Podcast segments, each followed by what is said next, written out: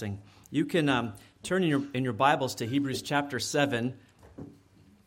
Uh, we are really uh, beginning to dig, dig deep into the author's main argument of the whole letter. Uh, Jesus is better than the Levitical priesthood. That's, that's his main point of over half the book. He's better than the Levitical priesthood. And really, the author has already argued for the superiority of Jesus in several areas, hasn't he? You go way back to chapter 1, and he's, he's, better than, he's better than the prophets because in these latter days he's, he's spoken to us through his Son. He's better than the angels. He's better than Moses. He's better than Joshua. But the heart of this letter is to communicate that Jesus' priesthood is superior to the Levitical priesthood. And I want to take a moment to ask this question why is that the heart of this book? Why, why does he need to communicate that? Of all the things, why is that the biggest point? It has to do with access to God. Man's problem is we're separated from God. That, that's the problem.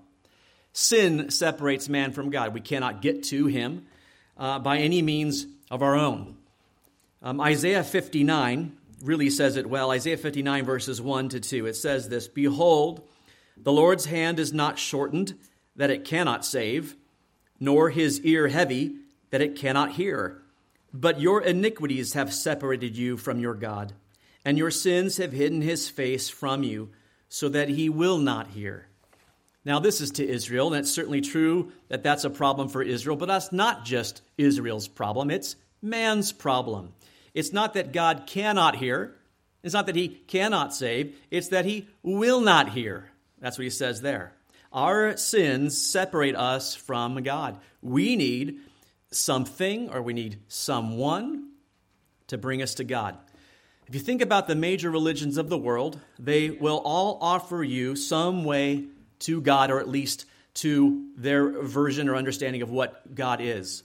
You think about Islam, and it teaches that if you perform certain duties, particularly the five pillars of faith, you will get to Allah, who is their God. And those things are you must uh, recite the statement of faith, the Shahada. You must pray five times a, a day. You must uh, give two, and a half percent of your income uh, giving alms. You must follow Ramadan, that month long fast, and you must make a, a, a, pilgrimage to Mecca, and if you can't, someone has to do it for you. So you've got to do five, five things if you wanted to follow Islam, and then hopefully, hopefully you'll, you'll get to Allah. Catholicism teaches faith in Christ, it does teach that, but plus good works and grace conferred through the seven sacraments of the church will get you to God. So, seven things. Hinduism seeks to unite the soul with Brahma, which is the ultimate reality. And it, it, it, wants you to do that through a threefold path. Well, that one sounds better. I'll take the only the three. It works, knowledge, and devotion. Or maybe you want Hinduism, which teaches a, a middle, uh, uh, sorry, uh, Buddhism, a middle way, a spiritual path to salvation called the Eightfold Path. Oh, there's a lot there. You have to have the right viewpoint, the right aspiration, the right speech, the right behavior, the right occupation, the right effort, the right mindfulness, and the right meditation. Good luck. And then Judaism, and there's just all types of Judaism even today with Orthodox and conservative and Reformed, and some follow the Talmud and the Mishnah and the Torah religiously. But whatever they fall under, they all observe the Sabbath and the holy days and those conforming to those uh, things, and, and hopefully they will have access to God. All the major religions of the world all teach some kind of path or access to God. Christianity teaches something completely different. It's, it's not based on anything man can do. 1 Peter 3 18 says, For Christ also suffered once for sins, the just for the unjust, that he might bring us to God. Did you see that there? He suffered that he might bring us to God, being put to death in the flesh, but made alive by the Spirit. So, how does the author here of Hebrews, how, how is he trying to get these, these Jews, that's his audience, to understand the point? See, the Jews were given by God Himself a temporary or limited access to God through the Levitical priesthood. You see? They had access to God sort of covered in their minds. But when you look at it, you can really ask this question Was it really able to offer access to God? I mean, individually, did individuals have access to God? And that really becomes the crux of the argument. In fact, if you go ahead and look to verse 19 of chapter 7, you can see it comes up there. Verse 19 says, For the law made nothing perfect. On the other hand, there is the bringing in of a better hope through which we draw near to God. Do you see that? His whole point is to show them that the better hope, which will allow us to draw near to God, is available. That, that better hope he mentioned, we looked at this a few weeks ago in chapter 6, verse 19. Just look at that again. Chapter 6, verse 19. He said, This hope we have as an anchor of the soul, both sure and steadfast, and which enters the what? The presence. Do you see that? So there it is. It's about access to God, the presence that's behind the veil, the place that man did not have access to. Only one, the high priest, and only that was once uh, a year. So the author has launched into this very important topic with an argument centered around a mysterious Old Testament figure that we really dug into last week Melchizedek. He was a king, but he was also a priest. And we're told that he was priest of the Most High God, El Elyon, the, the, the God who is possessor of heaven and earth. Not Yahweh, not Jehovah, not the, the covenant name of God to Israel. This priest was priest to the God who possesses heaven and earth. And this priesthood was established long before the Levitical uh, priesthood. And I don't have time to recap all that we looked into. It was meaty. There was a lot. A lot of people slept and, and, and, and you know, just watch it on slow mo. But just to, just to recap, Genesis 14 is where you meet Melchizedek. And all the author has done is he, in chapter 7, recapped very slowly uh, what happened in Genesis 14. Abraham, after the battle against the kings and rescuing his nephew Lot, runs into this Melchizedek, seemingly from nowhere. He, he, we told he, he met the king of Sodom, and the next thing we know, this Melchizedek is there. Melchizedek is the king of Salem, which means king of peace. Melchizedek, the name means king of righteousness. So he's a king of righteousness and a king of peace. And he comes out with bread and wine. And he, and he blesses Abraham right in front of uh, the, the king of Sodom. And then we're told Abraham tithes to him from the spoils of war. He gives him a tenth of, of all. It's an amazing little account. And then that's it. That's all you see of this Melchizedek. There, there's, there's nothing else. Not until uh, Psalm 110, verse 4, and that's years and years and years later. So Melchizedek's name and his title as, as, as priest and as king, that all foreshadows the priesthood of Christ. I don't want to spoil it if you didn't watch last week, but Melchizedek is an Old Testament type. It's a type, a type of Christ. Typology in the Old Testament is, is basically something you could look at a person or a ceremony or a ritual, something that's in the Old Testament that finds its counterpart in the New. The type is in the Old, the antitype is in the New. And that is Melchizedek. The author wasn't looking at Melchizedek and trying to tell us that he was this super angel and Shem and all these different things we talked about, nor was he trying to say that he himself was Jesus but he was a type of Christ to come. And so we looked at this, and his argument was trying to focus in on Abraham. Abraham, if Abraham met this guy Melchizedek, who, who was greater? Because Abraham, let's think about it, he is the father of the faith, he is the friend of God. Well, Abraham tithed, he gave of his spoils to Melchizedek. In addition, Melchizedek blessed him the blesser is always greater than the blessee, okay? So his point was Melchizedek is, is greater, and the main point is because he's a type of Christ, then Jesus is a superior priest to the entire Levitical priest, priestly system. And his main source for his, his, his really his, his Old Testament support is Psalm 110, verse 4. Here it is again, just to remind you. This is David who wrote this The Lord has sworn and will not relent. You are a priest forever according to the order of Melchizedek. We hear of Melchizedek in Genesis 14, then nothing for a thousand years, and David comes out with this. this is the son being promised by the father, actually be swearing by the father that I will make him a priest forever. He'll be a priest, but he'll be a priest according to which order? The Levitical priesthood? Nope, doesn't say that. It says, according to some random guy we met back in Genesis 14, a guy named Melchizedek and I've never met a Melchizedek today. No one names their kid Melchizedek for obvious reasons. But in the minds of a Jew, to accept Jesus as a priest of any kind, much less a superior priest, would be a very difficult thing to do.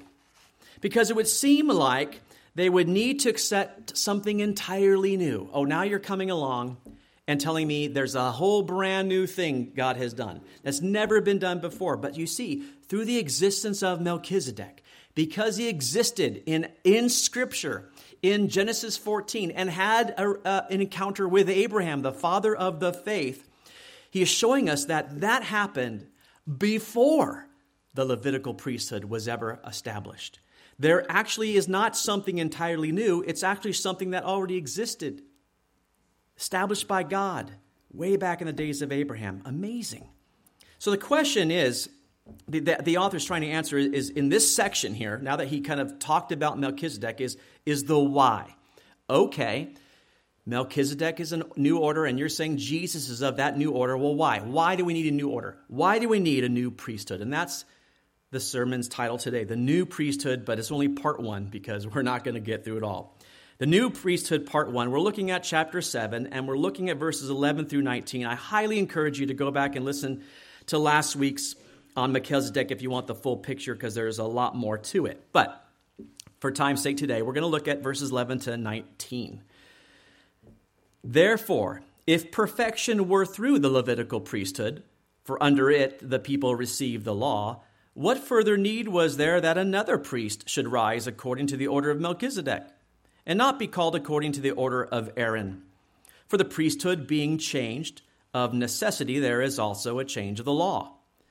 For he of whom these things are spoken belongs to another tribe, from which no man has officiated at the altar. For it is evident that our Lord arose from Judah, of which tribe Moses spoke concerning uh, spoke nothing concerning priesthood. And it is yet far more evident if in the likeness of Melchizedek there arises another priest who has come, not according to law of a fleshly commandment, but according to the power of an endless life. For he testifies, You are a priest forever, according to the order of Melchizedek. For on the one hand, there is a annulling of the former commandment because of its weakness and unprofitableness, for the law made nothing perfect.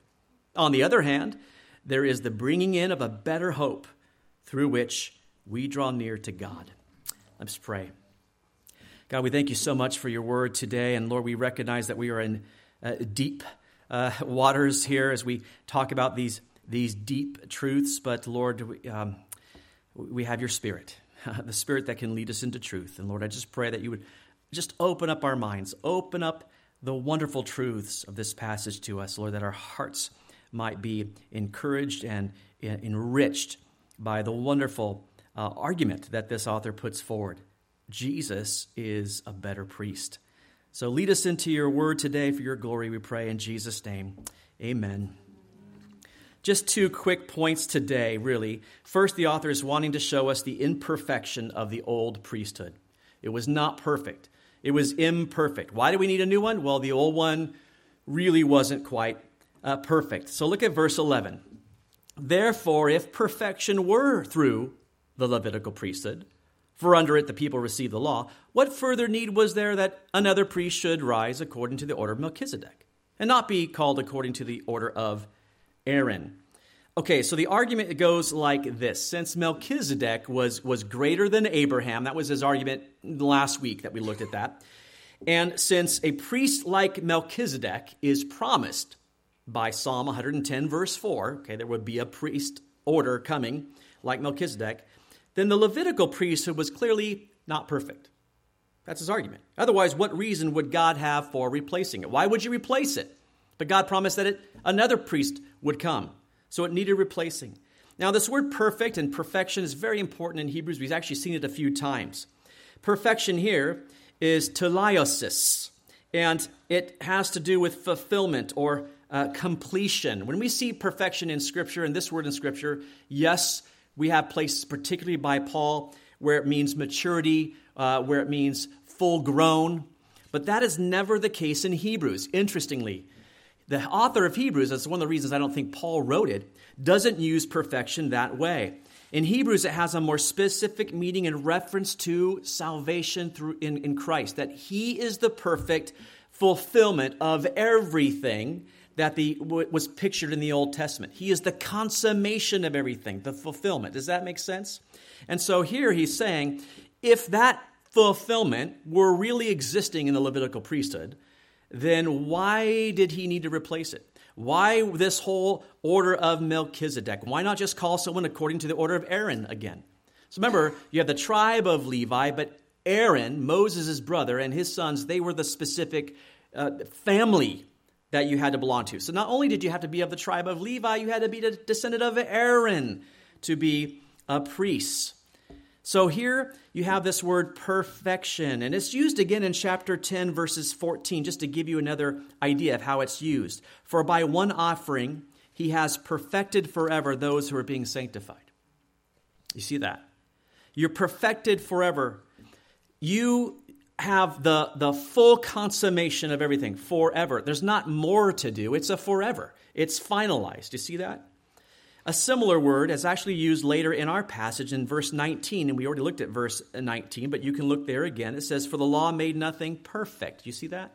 That word perfect is a similar word. It's uh, teleao, and again, it means accomplished or consummated or, or, or finished. He's saying the law didn't do that, it didn't accomplish what it was meant to accomplish. And here's the main problem the Levitical priesthood could not help us draw near to God. It, it couldn't get us. It couldn't get us there. It uh, didn't give us access to him. If you were a high priest, you were the only one that could enter in behind the veil, and only once a year, and only after you offered sacrifices for your sins and for the sins of the people, and then you wouldn't return there for a whole year. There was one person who could come into the presence of God, and even that wasn't the full presence of God. That was the Shekinah glory. It symbolized his presence. But people need full access to God. That's our whole problem. We need to be able to draw near to Him. Listen, that's the gospel. When you sharing the gospel, you're telling people, I hope you're telling people, you're a sinner and your sin separates you from God. And if you're not with God, you're against God. And He is against you. And so we need we need to be able to draw near to God. And that's the question. How do we get to God? Jesus was very plain about that, wasn't he?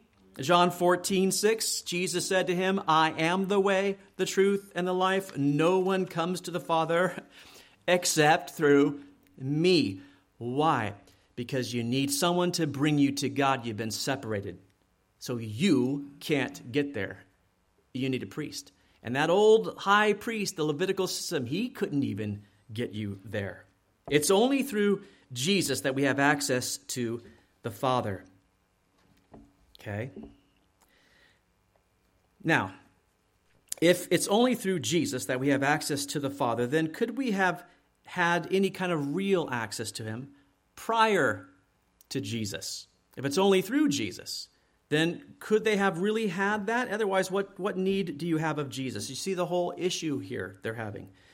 So here's the question If the Levitical priesthood truly provided access to God, then, then why does it need replacing? That's what he's he's trying to set up, and his answer is it didn't provide access to God. That's why it needed replacing. But the author adds another point, which we're going to elaborate in the next verse, but just look at it. It says, For under it the people received the law. Did you see that there in verse 11? Under it. Under what? Under the Levitical priesthood. With the law came the priesthood. With the priesthood came the law. They came together. That was the Mosaic uh, law. And now you'll understand what verse 12 is talking about when we go there. Look at verse 12. For the priesthood being changed of necessity, there is also a change of the law. So if the priesthood has to change, it needs something better than the law itself has to be changed as well. Now, the priesthood has been changed because David prophesied of a another order, the order of Melchizedek. And the Levitical priesthood wasn't perfect, it was unable to bring people to God. So it was changed. Now, that word change is also another important word. We're looking at a lot of Greek words today, by the way, because um, he's thrown a lot of really important ones in here. Metatithemi, okay? Metatithemi. It simply means to put one thing in place of another. It's been replaced, changed.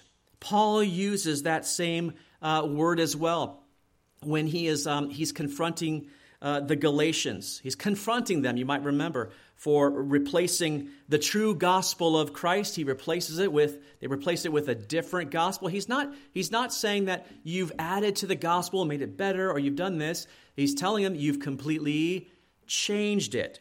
It's in Galatians chapter 1 verse 6. He says, "I marvel that you are turning away so soon from him who called you in the grace of Christ to a different gospel, metatitheme gospel."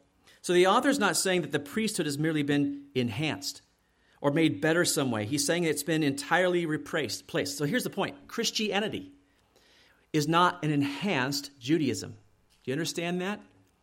It's not Judaism was great, but it was made more perfect. No, Judaism has been replaced entirely. It has been changed completely. It needed a change. He says not only did the priesthood have to be changed, but so did the law have to be changed. That's important. Now, when I say the law has been changed, you must understand I don't mean God's moral law found in the Ten Commandments. Those are bound up at God's nature, and we looked at God's nature being immutable, unchangeable. So, since God doesn't change, those moral laws don't change. Adultery, stealing, lying, murder, they're wrong in the Old Testament. Guess what? They're wrong today. They're wrong in the New. And Jesus made that clear in his Sermon on the Mount. In fact, he even strengthened the standards uh, there, didn't he? He said, if you have anger in your heart, it's as if you murdered. If you look at a woman with lust in your heart, it's as if you committed adultery. So the moral law doesn't change. So what does change? What is he talking about here? The Mosaic law concerning priests. With the priesthood came law, ceremonial law, sacrificial law, law of who could be priest. Levites of the order of Aaron. And that's specifically what Jesus came to fulfill the ceremonial, sacrificial law. Matthew 5 17, in his Sermon on the Mount, Jesus said, Do not think that I came to destroy the law or the prophets. I did not come to destroy, but to fulfill them. So there's no longer an external principle. That's the idea. All of that was external, wasn't it? But now, instead, it's internal. It's all internal change. The external sacrificial ceremonial law, that's all replaced by Christ. He has to be a new priest of a new order. And I want to show you that this is very plain even before Jesus' death and resurrection. God gave um, Jesus' apostles a graphic illustration uh, or demonstration of the, the passing of the old with Jesus coming in. And it's in Mark chapter 9. Would you just uh, take a moment to look at this with me? In Mark chapter 9, you know this well. This is the uh, Mount of Transfiguration in Mark 9. And he took a, a few of his disciples up there with him. But I want to show you this. This is really pretty amazing. In Mark 9, beginning in verse 2, it says, it says this Now, after six days, Jesus took Peter, James, and John and led them up on a high mountain apart by themselves, and he was transfigured before them. What's transfigured? Well, it tells us his clothes became shining exceedingly white like snow, such as no launderer on earth can whiten them.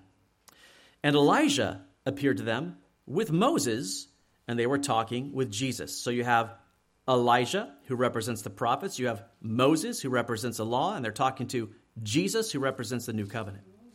And then Peter answered and said to Jesus, Rabbi, it's good for us to be here. Let us make three tabernacles for you, right? One for Moses and one for Elijah, because he did not know what to say, for they were greatly afraid. And a cloud came, this is important, and a cloud came and overshadowed them, and a voice came out of the cloud saying, This is my beloved Son, hear him. Suddenly, when they had looked around, they saw no one anymore but only Jesus with themselves. There you have the law, you have the prophets, you have Jesus. The cloud comes in and a voice says, I want you to listen to Jesus. The cloud goes away, and who's there? Only Jesus. You see who's replaced? The law the prophets. It's Jesus alone. And God says, I want you to hear him. No longer are you listening to that. It's the ceremonial law. Yes, we don't steal, we don't kill, we don't do the things. It's the ceremonial law, the sacrificial law. The external things have been taken away. Jesus is the fulfillment of those things. That's the author's point here. The whole priestly system, its law, has been replaced by Christ. Look at verse 13. For he of whom these things are spoken belongs to another tribe, from which no man has officiated at the altar. For it is evident that our Lord arose from Judah of which tribe Moses spoke nothing concerning priesthood. Now, what's he talking about here? Well, I mentioned actually this last week in relation to what Melchizedek said in verse 3. Just peek back at it in chapter 7, verse 3. Melchizedek, he didn't say this, but this was about Melchizedek. It says this Melchizedek was without father, without mother, without genealogy, having neither beginning of days nor end of life but made like the Son of God, remains a priest continually. Wow, who is this guy? What was that about? Well, as far as Scripture is concerned, as far as what Scripture reveals about Melchizedek, he has no genealogy. He just appears on the scene out of nowhere. It's, it's as if he has none of those things. There's no information as to who his father is, no information as to his mother. He has no recorded birth date, he has no uh, death, day of death, no genealogy, nothing to prove his heritage, his pedigree. Now, why is that, that important? Because the priestly line was from the tribe of Levi, and specifically from Aaron. Now, I mentioned that and set that up last week, but we didn't look at scripture verses to support it because there was just too much to go through. But let me just show you a couple. This began in Exodus 28. In Exodus 28, this is where it starts. Verse 1, it says, Now take Aaron your brother and his sons with him from among the children of Israel that he may minister to me as priest. You see, God chose Aaron and his sons. Aaron and Aaron's sons, Nadab, Abihu, Eleazar, Ithamar. And as you read through Exodus 28, 29, 30, over and over and over and over again, it says, Take your sons, take them, take Aaron, consecrate them, set them apart. They're going to be priests. In fact, in 29, 9, it says, The priesthood shall be theirs for a perpetual statute. So you shall consecrate Aaron and his sons. So God had established that the, the, the, tribe of Levi would be the priests. There's no precedent in Scripture where God allowed other tribes to minister as priests. Now, I say where God allowed it. there were other tribes, there were the people that ministered as priests, but they did it in disobedience to God. Uh, they did it against God. You might remember in the divided kingdom, that's where I am in my reading, and that's why I'm sharing this example because I just read it. During Solomon's divided kingdom, remember, uh, Jeroboam takes the 10 tribes to the north, and Rehoboam takes the two of the south. Jeroboam in the north does not have Jerusalem. He doesn't have the temple. So he sets up his own system of worship up there. Well, if you're going to set up your own system of worship, you're going to need what? Your own priests. And that's what he did.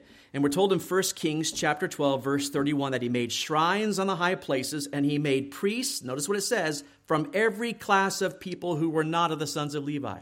It tells us that because it's telling us that he is in disobedience. He just he just made people priests even if they weren't of the tribe of Levi. And later in chapter 13 verse 33 it says after this event Jeroboam did not turn from his evil way but again he made priests from every class of people for the high places Whoever wished, he consecrated them. So even if people came up and said, Hey, I, I feel like I could be a priest. Yeah, come on up. You're a priest, man.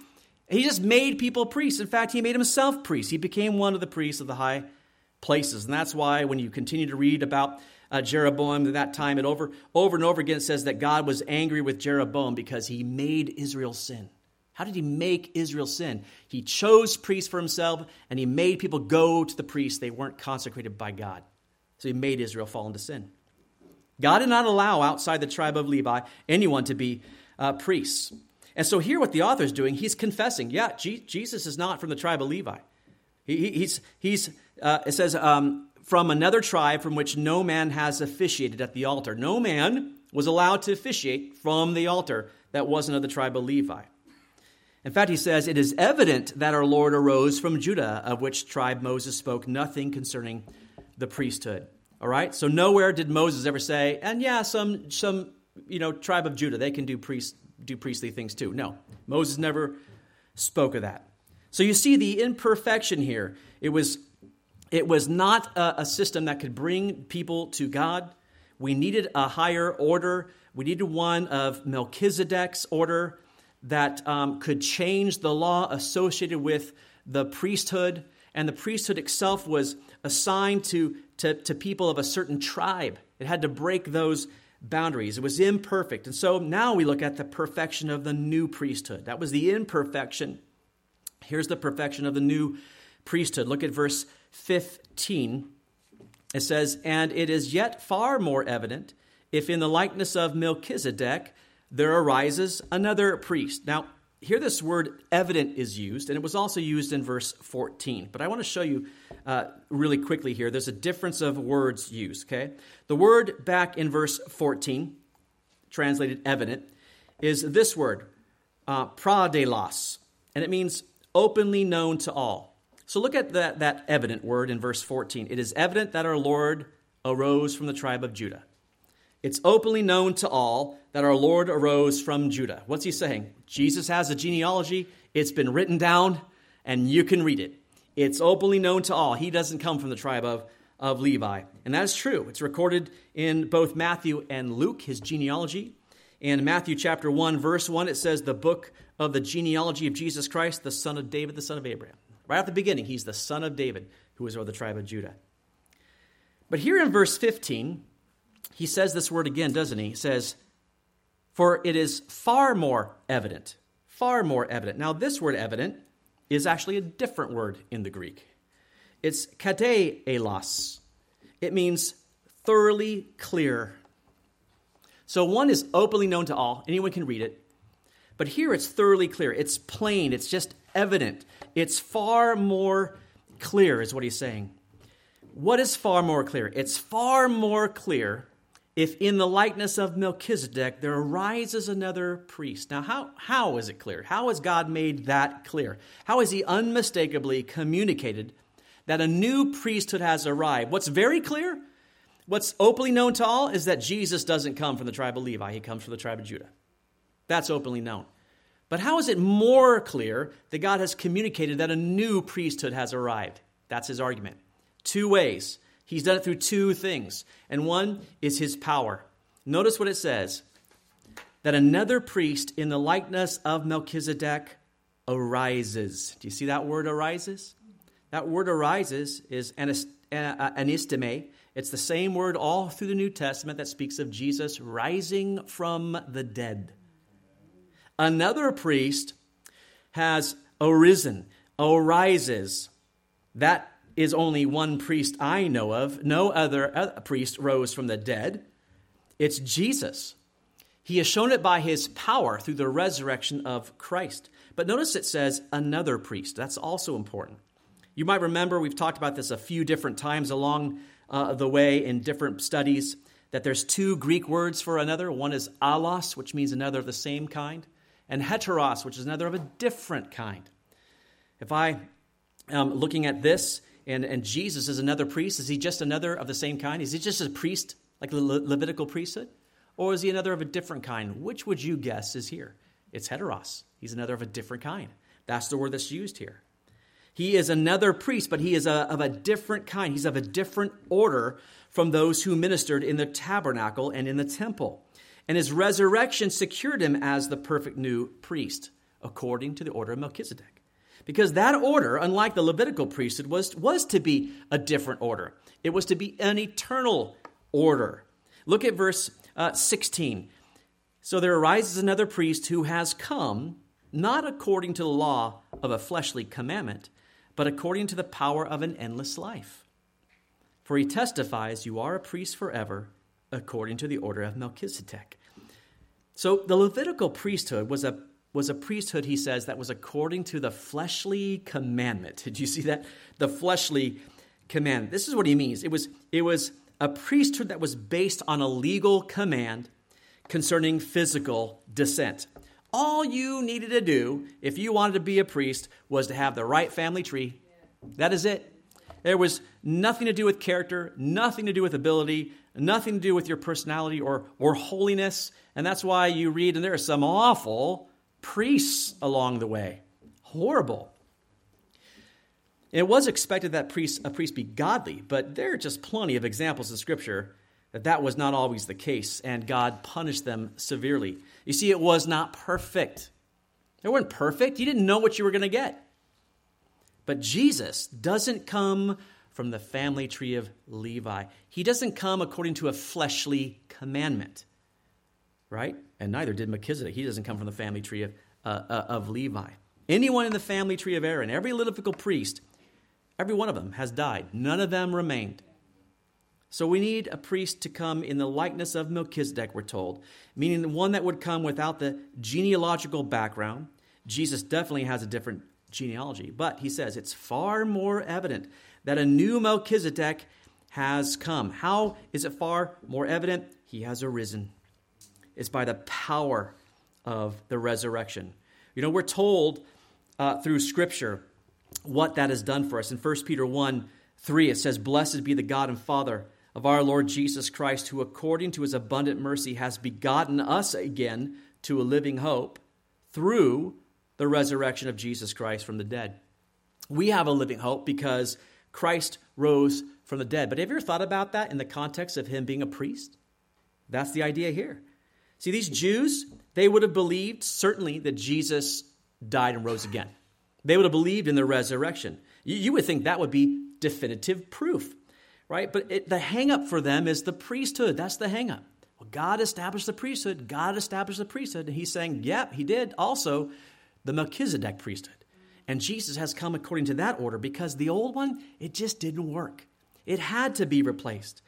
It should be far more evident, it should be abundantly clear that Jesus is a priest in the likeness of Melchizedek and is different a different kind of priest than the Levitical priesthood because he is arisen. And he is arisen, we're told, according to the power of an endless life. Do you see that there? According to the power of an endless life. That word endless aketelutos. Aketelutos means not subject to destruction. That's endless. It can't be destroyed. He doesn't die. He has come with a, a not with a physical body like a, a typical uh, Levite. Jesus' lineage, his genealogy had nothing to do with, with that kind of heritage. It had to do with eternal power. He was raised from the, the, the dead. He's conquered death. And so he's come according to the power of an endless life. And he's saying, you guys should recognize that just by knowing what Jesus did, that he should be a higher priest than any priest you've ever known. Romans 8 34 says, Who is he who condemns? It is Christ who died, and furthermore is also risen, who is even at the right hand of God, who also makes intercession for us. I love his progression there. Yeah, Christ died. Oh, but he also rose uh, from the. Oh, he's also at the right hand of God. Oh, and he makes intercession. He's alive, is what he's saying. And he's working. He's actively acting as your priest right now. He died, but he's arisen, and he. What did, what did Hebrews 1 say? He sat down at the right hand of the majesty on high. And what's he doing there? He's interceding for you and I. He's acting as priest. Incredible. So not only had God unmistakably communicated that a new priesthood had arrived through a resurrected Christ. That's his power, but he communicated it through his word. Look at verse 17. Here it is. He's just testifying, again, that he communicated it through the scripture. For he testifies, You are a priest forever, according to the order of Melchizedek. This is Psalm 110, verse 4. Again, his central support. God the Father swearing to God the Son that he would make he would make him a priest forever. And that's the point. He's an eternal priesthood. That won't end. All priests die. Jesus, his priesthood, will never end. Amazing. So his priesthood will be endless because he has an indestructible life, and God promised that by his word. And the final two verses summarize his whole argument, and they do it beautifully with a on the one hand and on the other hand kind of a contrast. Let's look at those and we'll, we'll end, wrap this up. Verse 18. For on the one hand, there is an annulling of the former commandment because of its weakness and unprofitableness, for the law made nothing perfect. So there's the one, the one hand, the former commandment, or the old Levitical system. Okay, that old law, that's been annulled, it says. That word annulling, atethesis, something like that, means rejected. It means put away. It's annulled. It, I've put that completely uh, away. And that word is important to understand. It's used in chapter 9 as well in, in, in reference to putting away of sin. It's been put away, it's rejected, it's completely annulled, taken care of. In fact, in Hebrews chapter 9, verse 26, he says, He then would have had to suffer often since the foundation of the world. But now, once at the end of the ages, he's appeared to put away sin by the sacrifice of himself. Jesus appears at the end of the ages, we're told here, to put away sin, to reject it completely. By how? Sacrificing himself. He's annulled it. It has no power any longer because he's paid the penalty. So the former commandment, the sacrificial, the ceremonial law concerning the priesthood, with all of its external practices, that's been rejected, is what he's saying. The old priesthood was rejected because of its two things it says its weakness and its unprofitableness. Its weakness, it's feeble. It, it could reveal sin, it could cover it temporarily, but it could do nothing to remove it entirely. You had to do it year after year. And that's going to be his argument as we continue to go through this. And I've shown you some of those verses ahead of time just to let you see that. That's his argument. It didn't, it didn't take it away completely. It's also unprofitable. The word means useless. It gave no real hope. No real hope came from that. Because why? It provided no real forgiveness of sins. You, you, you were back there again every single year. You knew you had to go atone for your sin, and you do it constantly. Isn't it wonderful to know that you and I don't have to atone for our sin? Like ever. We can ask forgiveness for our sins because we want a clear conscience before Him. We want to make ourselves right. We, want, we don't want to damage that relationship, but you don't atone for your sin. And let me tell you, if you struggle with that, if you, if you really struggle with condemnation, you haven't quite understood what Jesus did for you. There is no condemnation. Your sins have been paid for, atoned for. We don't go back to him and say, huh, atone for my sin again, Jesus. He's done it once, and it's all it took. Once, one time. But the old law, it was useless. It gave no real hope because it offered no real forgiveness of sins. In fact, he says here in verse 19, it made nothing perfect. It, it, it finalized nothing. It completed nothing. It gave man no real way to draw near to God. You wouldn't be sure if you could draw near to God. What if you had sin? Think about your sins being atoned once a year. Just think about that right? That was probably your most holy day, right? And you brought that lamb and you're walking up those steps and you're probably like, oh, this is going to be the great. And you sacrifice that animal and you walk away, I feel so clean. I feel so right with God. You stumble on the first step, you curse out loud, and you go, oh, I got another whole year, go. It made nothing perfect, nothing. Provided no real way for man to feel like they could draw near to God. That's the one hand. What's the other hand? Verse 19 again. On the other hand, there is the bringing in of a better hope through which we draw near to God.